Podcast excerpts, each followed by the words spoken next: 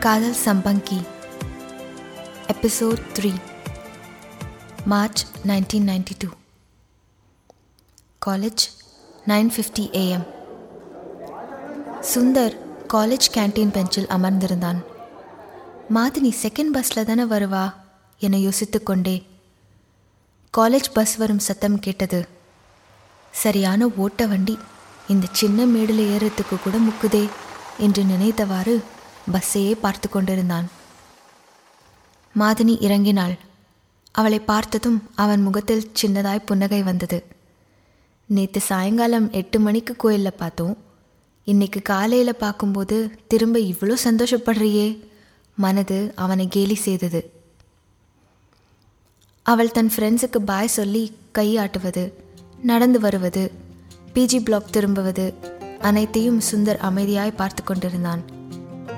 எழுந்தவன் வேகமாய் நடந்து நாலே அடியில் அவளை நெருங்கி ஹாய் மாதினி என்றான். சட்டென்று திரும்பியவள் என்ன சுந்தர்?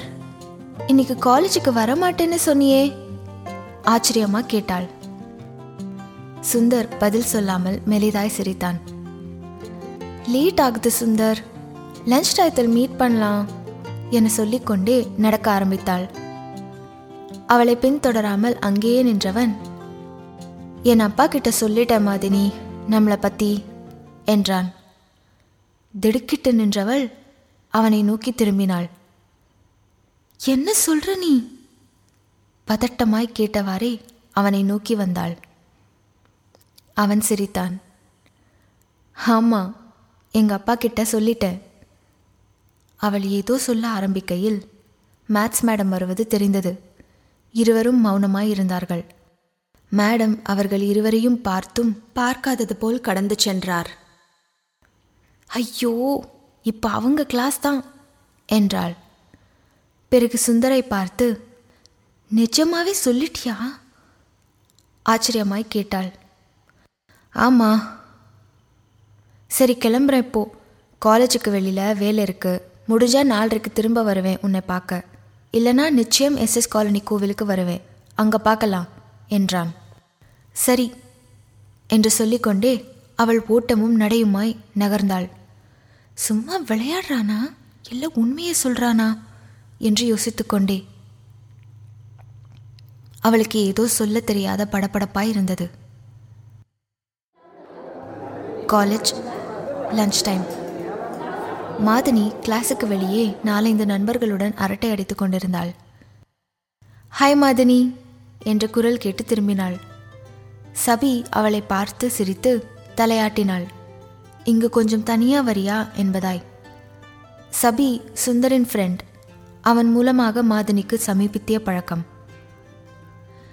ஹாய் என்று கூறிக்கொண்டே மாதினி சபி அருகில் வந்தாள். சபி மெல்லிய குரலில் மாதினியிடம் வேர் இஸ் யோர் மணாளன் கையை ஆட்டிக்கொண்டே கேட்டாள். மாதினி என்ன? என்பதாய் கண்ணை சுருக்கி பார்க்க. ஐயோ சுந்தர் எங்கன்னு கேட்டேன் சிரித்துக்கொண்டே சபி தொடர்ந்தாள். சுந்தர் இங்கே தான் இருப்பான்னு நினைச்சு வந்தேன். அவனோட கிளாஸ்லேயும் இல்லையே என்றாள் கேள்வியாய். இன்னைக்கு அவன் காலேஜுக்கு வரல என்றாள் மாதினி. ஏய் காலையில் நீயும் அவனும் லைப்ரரி முன்னாடி பேசிக்கிறத பார்த்தேனே என்று சபி கூற ஐ மீன் வந்துட்டு போயிட்டான். சாயங்காலம் வந்தால் வருவான். ஏதாவது முக்கியமான விஷயமா? மாதினி கேட்டாள். ரெண்டு நாளைக்கு முன்னாடி ஏதோ சொன்னா நம்ம மூணு பேரும் என் கிளாஸ்மேட் விட்டல் வீட்டுக்கு போகணும்னு. அதை பற்றி தான் ஏதாவது அப்டேட் இருக்கான்னு கேட்கணும் என்றாள் சபி. எனக்கு எதுவுமே தெரியாதே. என்கிட்ட அவன் எதுவும் சொல்லலையே. மாதனி சொல்ல அது அப்படித்தான். எதையாவது யோசனை பண்ணிட்டு கடைசியாக தான் சொல்லும் என்று கேஷுவலாய் கூறிக்கொண்டே சபி அங்கிருந்து நகர்ந்தாள். சபி சுந்தரை அது இது என்று கூறிய விதம் மாதினிக்கு சிரிப்பாய் வந்தது. மாதினி நண்பர்களுடன் அரட்டையில் சேர்ந்து கொண்டாள். ஆனாலும் மனது அவன் காலையில் சொன்னதையே யோசித்துக் கொண்டிருந்தது. College canteen four twenty five PM Madhini canteen பெஞ்சில் உட்கார்ந்திருந்தாள். நிச்சயம் வருவான் என நினைத்து கொண்டே இங்கும் அங்கும் பொதுவாய் வேடிக்கை பார்த்து கொண்டிருந்தாள். ஏதோ பைக் வரும் சத்தம் கேட்க அவள் கொஞ்சம் எக்கி பார்த்தாள். முகத்தில் தானாய் புன்னகை வந்தது. சுந்தர் வேகமாய் வளைத்து திருப்புவது ஸ்டாண்ட் போடுவது கூலிங் கிளாஸ் கழட்டி சட்டை பாக்கெட்டுக்குள் வைத்துக்கொள்வது அனைத்தையும் பார்த்து கொண்டிருந்தாள். நம்ம இங்க உட்கார்ந்திருக்கிறத பார்த்துருப்பானா? என்று தனக்குத்தானே கேட்டுக்கொண்டாள். சுந்தர் பைக்கில் இருந்து இறங்குவது அப்பொழுது மூன்று பெண்கள் அவனை நோக்கி நகர்வது அவர்களுடன் அவன் பேசுவது சில நொடிகளில் அவன் தன்னை நோக்கி கை காமிப்பது அவர்கள் தன்னை பார்ப்பது அவர்கள் சிரித்துக்கொண்டே நடந்து செல்வது திரும்பவும் அவர்கள் ஏதோ கூற சுந்தர் திரும்பி பதில் செல்வது பிறகு அவன் சிரித்துக்கொண்டே தன்னை நோக்கி நடந்து வருவது எல்லாவற்றையும் பார்த்து கொண்டிருந்தாள். ஹாய் என்று கூறிக்கொண்டே எதிர் பெஞ்சில் அமர்ந்தான். பாத்தியா உன்னை பார்க்கறதுக்கு கரெக்டாயத்துக்கு ஓடோடி வந்துட்டேன் என்று சுந்தர் சொல்ல ரொம்ப சமத்து தான் போ மாதனி சிரித்தாள். அவளை தொடர்ந்தாள். யார் அந்த மூணு பேரும்? என்னைய காமிச்சு ஏதோ சொன்னியே என்ன? ஜூனியர்ஸு ஃப்ரெண்ட்ஸ் என் காதலி எனக்காக காத்துண்டு இருக்கா அதனால் உங்ககிட்ட அப்புறமா பேசுகிறேன்னு சொல்லி தப்பிச்சு ஓடி வந்துட்டேன் என்றான். மாதனி ஏதோ சொல்ல வாய் எடுக்க அப்பொழுது ஹலோ! என்று குரல் கேட்டது. மாதனியும் சுந்தரும் ஒரு சேர திரும்பி பார்த்தார்கள். அதே மூவர் சிரித்து கொண்டிருந்தார்கள். சுந்தரின் முறைப்பை பொருட்படுத்தாமல் அப்பொழுது ஒருத்தி மற்ற இருவரையும் பார்த்து நான் சொன்னேன்ல இவங்க தான்னு நான் இரண்டு நாளைக்கு முன்னாடி பழங்கானத்தம் பஸ் ஸ்டாண்டில் சுந்தரோடு பார்த்தேன்னு என்று சிரித்தாள். மாதினி அவர்களை பார்த்து மென்மையாக புன்னகைத்தாள். இவன் நித்யா வித்யா அஞ்சு. சுந்தர் மாதனியிடம் அவர்களை அறிமுகப்படுத்தினான். அவர்களிடம் திரும்பி மாதினி ஏன் ஆளு? என்று சிரித்தான். உங்கள் லாங் ஹேர் நல்லா சூட் ஆகுது உங்களுக்கு. என்றாள் அஞ்சு. மாதனி தேங்க்ஸ் என்று புன்னகைத்தாள். அவர்கள் மூவரும் தங்களுக்குள் ஏதோ சைகையில் பேசிக்கொண்டார்கள் பிறகு தலையாட்டிய நித்யா மாதனியிடம் கேட்டாள் குறும்பு சிரிப்புடன். உங்க ரெண்டு பேர்ல யார் முதல்ல ஐ லவ் யூ சொன்னது? அப்பொழுது சுந்தர் ஏய் வாயாடி இந்த கதை ரொம்ப தேவையா இப்போ? கிளம்பு முதல்ல சிவபூஜையில கரடி மாதிரி. என்று விளையாட்டாய் அவர்களை விரட்டினான். அதை கண்டு கொள்ளாமல் நித்யா மாதினி உங்களை நாங்கள் அப்புறமா தனியாக மீட் பண்ணுறோம் சரியா? என்றவள் சற்று குனிந்து லவ்லி பேர் மாதினி என்று கூறி கண் சிமிட்டினாள். பிறகு சுந்தரிடம் திரும்பி அப்பா ஒரு நிமிஷம் தனியாக இல்லைனா ஒன்றும் குறைஞ்சு போயிடாது என்று கூறி உதட்டை பழித்து காட்டினாள். மூவரும் சிரித்துக்கொண்டே நகர்ந்தார்கள். அவர்கள் செல்வதையே பார்த்து கொண்டிருந்த மாதினி நல்ல பெண்களாக இருக்காங்களே உனக்கு எப்படி தெரியும்? சுந்தரிடம் கேட்டாள். சந்துரு மூலமாக தெரியும். ரெண்டு பேர் பிகாம் அவ பிபிஏ ஃபர்ஸ்ட் இயர் என்றான் சுந்தர். ஓ அப்படியா? என்று அவர்கள் போன திசையில் பொதுவாய் பார்த்து கொண்டிருந்த மாதினி சட்டென்று ஞாபகம் வந்தவளாய். என்ன சுந்தர் சொன்ன உங்க அப்பா கிட்ட? என்று கேட்டாள் வேகமாய். எனக்கு ஒரு பொண்ணை பிடிச்சிருக்குப்பா. மோர் தேன் ஃப்ரெண்ட்ஷிப்புன்னு நேற்று நைட் சொல்லிட்ட மாதனி என்றான். மலங்க மலங்க முழித்தவள். என்ன நடந்ததுன்னு முழுசா சொல்லு சுந்தர் என்றாள் அவசரமாய். அவன் விவரித்தான். முந்தைய நாள் சுந்தரின் வீடு நைன் தேர்ட்டி பிஎம் சரி மொட்டை மாடிக்கு போகலாம் என்று சுந்தர் வாசல் வராண்டாவை கடக்கும் பொழுது தன் தந்தை வழக்கம் போல் இரண்டாவது படியில் அமர்ந்து சிகரெட் புகைத்து கொண்டிருப்பதை பார்த்தான். அவரை தாண்டி நாலைந்து படி ஏறியவன் ஏதோ யோசித்தவனாய் அங்கேயே நின்றான். அப்பா கொஞ்சம் மேலே வரியா? உங்ககிட்ட கொஞ்சம் பேசணும் என்றான். அப்பா தலையாட்டியபடியே எழுந்தார். சுந்தர் மேல்படியில் அமர்ந்திருந்தான். அப்பா அவனுக்கு கீழே நான்கு படி தள்ளி அமர்ந்தார் புகைப்பிடித்தபடியே. சொல்லு. என்ன விஷயம்? என்றார். எப்படி ஆரம்பிப்பது என்று தயக்கமாக சிறிது நேரம் வானத்தை பார்த்து கொண்டிருந்த சுந்தர். அப்பா எனக்கு ஒரு பொண்ணை பிடிச்சிருக்கு. நான் ரொம்ப அஃபெக்ட் ஆயிட்டேன் அவன் மேலே. ஜஸ்ட் கொஞ்ச நாளாக தான் என்றான். அப்பா ஒன்றும் சொல்லாமல் புகைப்பிடித்தபடி அவனையே பார்த்து கொண்டிருந்தார். மேலே சொல்லு என்பதாய். சிறிது நேரத்திற்கு பிறகு அவனே தொடர்ந்தான். என் காலேஜில் தான் படிக்கிறா. என்னோட ஜூனியர் ஏதோ உன்கிட்ட சொல்லணும்னு தோணுச்சு. அதான் சொல்கிறேன் என்றான். அப்பாவை நேராக பார்த்தபடி. சிறிது நேர யோசனைக்கு பிறகு அப்பா சொன்னார். இதெல்லாம் இந்த மாதிரி ஃபீலிங்ஸ் எல்லாம் இந்த வயசில் சகஜம். ஒரு சினிமா பார்த்தா கூட அந்த ஹீரோயின் மேலே ரெண்டு மூணு நாளைக்கு ஒரு மாதிரி அஃபெக்ட் ஆன மாதிரி இருக்கும். இதெல்லாம் நார்மல் தான். கொஞ்ச நாளில் எல்லாம் சரியாக போயிடும். மறுபடியும் இட்ஸ் நார்மல் என்றார். சுந்தர் தலையாட்டியபடியே கேட்டுக்கொண்டான். போன வாரம் கூட அவ இங்கே வந்திருந்தா. எங்களுக்கு இது ஆரம்ப ஸ்டேஜ் அதனால் எங்களை பற்றி இதுக்கு மேலே ரொம்ப பேச வேண்டாம்னு நினைக்கிறேன். இது சீரியஸாக ஆச்சுன்னா நிச்சயம் உன்கிட்ட சொல்லுவேன். உன்னோட கைடன்ஸ் எடுத்துப்பேன் என்றான். அமைதியாய் கொஞ்ச நேரம் யோசித்தவர். எல்லாம் சரியாயிடும் என்றார் பொதுவாய். சிறிது நேரம் மௌனமாக இருந்த சுந்தர் இப்போதைக்கு இதுக்கு மேலே ஒன்றும் சொல்கிறதுக்கு இல்லை. உன்கிட்ட சொல்லணும்னு தோணித்து அதான் சொல்கிறேன் அம்மாவுக்கு எதுவும் தெரியாது என்றான். இருவரும் மௌனமாக இருந்தார்கள். Let it stand the test of time என்றபடியே கடைசி முறையாய் புகையை நன்கு இழுத்து மிஞ்சியிருந்த சிகரெட்டை தரையில் தேய்த்து தூர எறிந்தார். மீனாட்சி அம்மனை நினச்சிக்கோ எல்லாம் நல்லபடியாக முடியும் என்றவர் மதுரை மீனாட்சி அம்மன் கோபுரம் உள்ள திசையை நோக்கி கும்பிட்டார். அப்படி செய்வது அவரது வழக்கம். அவர் சுந்தரை பார்க்க அவனும் அந்த திசையில் கும்பிட்டான். அப்பா அவனை பார்த்து தலையாட்டினார். படியில் இறங்க ஆரம்பித்தார். ஏதோ யோசனையாய் ஏம்பா உனக்கும் அம்மாவுக்கும் லவ் மேரேஜ் தானே? நைன்டீன் சிக்ஸ்டீஸ்லேயே?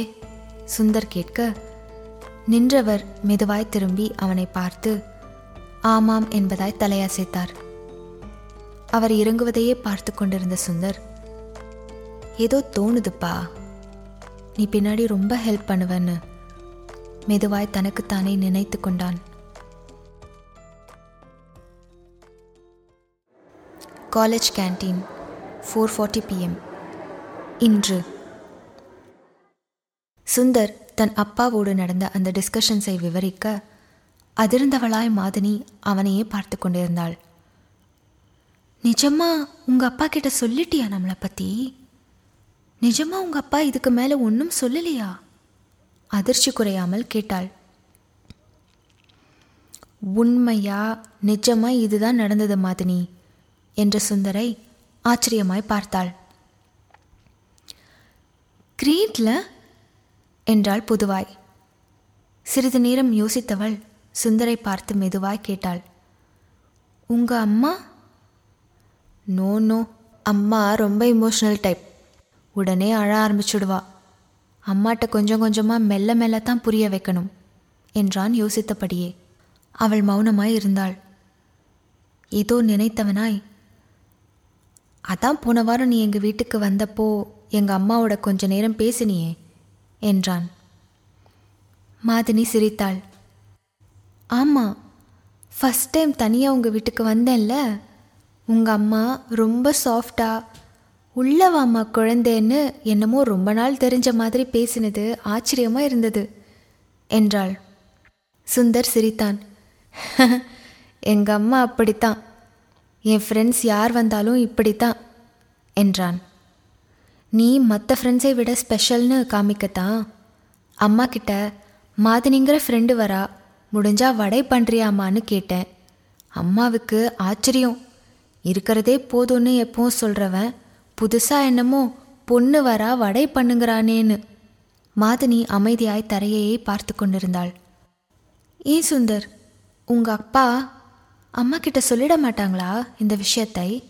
என்று மாதினி கேட்க அஃப்கோர்ஸ் என்றான். சொல்லட்டும் சொல்லணும் சுந்தர் சிரித்தான். சிறிது நேரம் மௌனமாயிருந்தவள் இனிமே நான் உங்க வீட்டுக்கு வரவே மாட்டேன்பா என்றாள் சன்னமான குரலில். நீ சொல்றது தப்பு என்பதாய் தலையை ஆட்டினான். பத்து பதினைஞ்சு நாள் கழிச்சு வீட்டுக்கு வா. வந்து ரொம்ப நேரம் இரு. அடிக்கடி வா. வீட்டில் உள்ளவங்களுக்கு கொஞ்சம் கொஞ்சமாக புரியட்டும் என்றான் ரொம்ப சீரியஸாக. அவனையே கூர்ந்து கவனித்து கொண்டிருந்த மாதினி என்னமோ பயமா இருக்கு சுந்தர் என்றாள் கவலையான முகத்தோடு. எங்க வீட்டு விஷயத்துல நான் சொல்றத கேளு மாதனி. நான் ஹேண்டில் பண்ணிக்கிறேன் என்றான் முடிவான குரலில். சரி என்று தலையாட்டினாள் பலகீனமாய். மௌனமாய் அமர்ந்திருந்தார்கள். பிறகு ஏதோ நினைத்து கொண்டவளாய் மாதினி தன் ஹேண்ட்பேக்கை திறந்து எதையோ தேட அவள் கையில் வைத்திருந்த கர்ச்சீஃப் காற்றில் பறந்து சுந்தரின் முகத்தின் மீது படர்ந்தது. அவன் தனிச்சையாய் அதை எடுத்து அவளிடம் கொடுப்பதாய் கை நீட்ட தேங்க்ஸ் ஒரே பேய்க்காத்தா அடிக்குதில்ல? என்று கூறிக்கொண்டே அவளும் கையை நீட்டினாள் வாங்கிக் கொள்வதற்கு. ஏதோ நினைத்தவனாய் சுந்தர் சட்டென்று தன் கையை இழுத்து கொண்டான் அவளிடம் கொடுக்காமல். மாதினி என்ன? என்பதாய் பார்த்து கொண்டிருக்கும் போதே சுந்தர் மெதுவாக கர்ச்சீஃபை முகர்ந்தான். மாதினி சங்கடமாய் உணர்ந்தாள். ப்ளீஸ் சுந்தர் குடு என்றாள். அவன் கொடுக்காமல் அவளையே பார்த்து கொண்டிருக்க இதை கொடு. நாளைக்கு வேணா உனக்கு ஃப்ரெஷ்ஷாக ஒன்று கொண்டு வந்து தரேனே என்றாள் கெஞ்சலாய். எனக்கு மாதினி வாசனையோடு இருக்கிற கர்ச்சீஃப் தான் வேணும் என்றவன் அவளை பார்த்து கொண்டே மறுபடியும் கர்ச்சீஃபை முகர்ந்தான். தன்னிச்சையாய் கண்மூடி தலையை பின்னால் சாய்த்து பெரிய மூச்சாய் உள்ளே இழுத்தான். பிறகு மெதுவாய் கண் திறந்தவன் இந்த வாசனையை சாகர வரைக்கும் மறக்க மாட்டேன் மாதனி என்றான் அவளை ஆழமாய் பார்த்து கொண்டே அவன் முகர்ந்தது அவனது பார்வை அவனது குரல் சொன்ன விதம் எல்லாம் அவளை என்னமோ செய்தது. உடம்பு கிறங்கியது நெகிழ்ந்தது. சிறிது நேரம் அவனையே பார்த்து கொண்டிருந்தவள் ப்ளீஸ் குடு யாராவது பார்த்துட போறாங்க என்றாள். அவளே தொடர்ந்தாள். பலவீனமான குரலில் கர்ச்சீஃப் கொடுத்தா ரிலேஷன்ஷிப் நிலைக்காதுன்னு சொல்வாங்க சுந்தர்.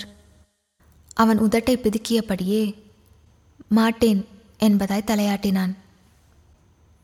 வேறு என்ன வேணா கேளு கர்ச்சீஃப் மட்டும் வேண்டாம் ப்ளீஸ் என்று மறுபடியும் கையை நீட்டினாள் கொடு என்பதாய். ஏதோ சொல்வதாய் ஆரம்பித்தவன் சற்றென்று நிறுத்தினான். தன் தோளை குலுக்கினான். பிறகு மெதுவாய் கர்ச்சீஃபை அவளிடம் நீட்டினான். அதை படக்கென்று வாங்கி கொண்டாள். இருவரும் அமைதியாய் இருந்தார்கள். தத்தம் சிந்தனையில் மூழ்கியிருந்தார்கள். காலேஜ் பஸ் கிளம்புவதாய் ஹார்ன் அடிக்க மாதனி எழுந்தாள். ஆழ்ந்த யோசனையாய் நின்றவள் அவனிடம் ஏ சுந்தர் கர்ச்சீஃப் கொடுத்தா ரிலேஷன்ஷிப் நிலைக்காதுன்னு சொல்றதெல்லாம் மூட நம்பிக்கை தானே என்றாள் கேள்வியாய். பதில் சொல்லாமல் அவளையே பார்த்து கொண்டிருந்த சுந்தர் கை நீட்டினான். தா என்பதாய். இந்த சின்ன கர்ச்சீஃபா நம்மளை பிரிச்சிட போறது? என்று கூறிக்கொண்டே அவனிடம் கொடுத்தாள். இந்தா பத்திரமா வச்சுக்கோ. புன்னகைத்தவள் பாய் என்று கூறி பஸ்ஸை நோக்கி நடக்கத் தொடங்கினாள். ஜன்னல் ஓரத்தில் அமர்ந்து திரும்பி பார்த்தாள். அவன் அண்ணாந்து மரக்கிளைகளையும் இலைகளையும் பொதுவாய் பார்த்து கொண்டிருந்தான். கையில் அவளது கர்ச்சீஃப் பிடித்தபடி இனிமே சுந்தர் உடம்புல சுவாசத்துல ஃபுல்லா மாதினியோட வாசனை தான் அவன் சொன்னது நினைவுக்கு வந்தது. உள்ளத்தை ஏதோ பிசைவது மாதிரி இருந்தது. தான் பனிக்கட்டியாய் உருகுவது போல் இருந்தது. தன் மடியில் வைத்திருந்த பேகை இறுக்கி கொண்டாள். சுந்தரை நாளைக்கு பார்ப்போம்ல ஏக்கமும் சந்தோஷமும் கலந்ததாய் உணர்ந்தாள். கண் மூடிக்கொண்டாள். மனது அவனை நினைத்து தவிக்கத் தொடங்கியது. மரக்கிளைகளையும் அதன் நடுநடுவே தெரிந்த வானத்தையும் பார்த்து கொண்டே இன்னொரு முறை கர்ச்சீஃபை முகர்ந்தவன் கவிதையாய் சொன்னான். முதன் முறையாய் உச்சி முகர்ந்து நெஞ்சணைக்கும் தாயின் உடம்பு வாசம் சிசுவின் முதல் சுகந்தம் தாயின் முதல் ஸ்பரிசம் கண் திறக்கா குழந்தை வாசனை நுகர்ந்து கொள்ளும் தன்னுள் தாயை நிரப்பிக் கொள்ளும். உன் மடி தவழும் பிறந்த குழந்தையாய் நான் உன் வாசமே என்னுள். காற்றில் படப்படுத்துக் கொண்டிருக்கும் கர்ச்சீஃபை பார்த்தவன் பத்திரமாய் கையில் இறுக்கிக் கொண்டான். கவிதையும் மாதனியின் ஞாபகமும் அவனை என்னவோ செய்தது. சோர்வாய் உணர்ந்தவன் அப்படியே மல்லாந்து படுத்தான். மனது கவிதை பற்றியே யோசித்துக் கொண்டிருந்தது. இதற்கு கர்ச்சீஃப் கவிதை என்று பெயரிட்டான். எண்ட் ஆஃப் எபிசோட் த்ரீ காதல் வளர்கிறது.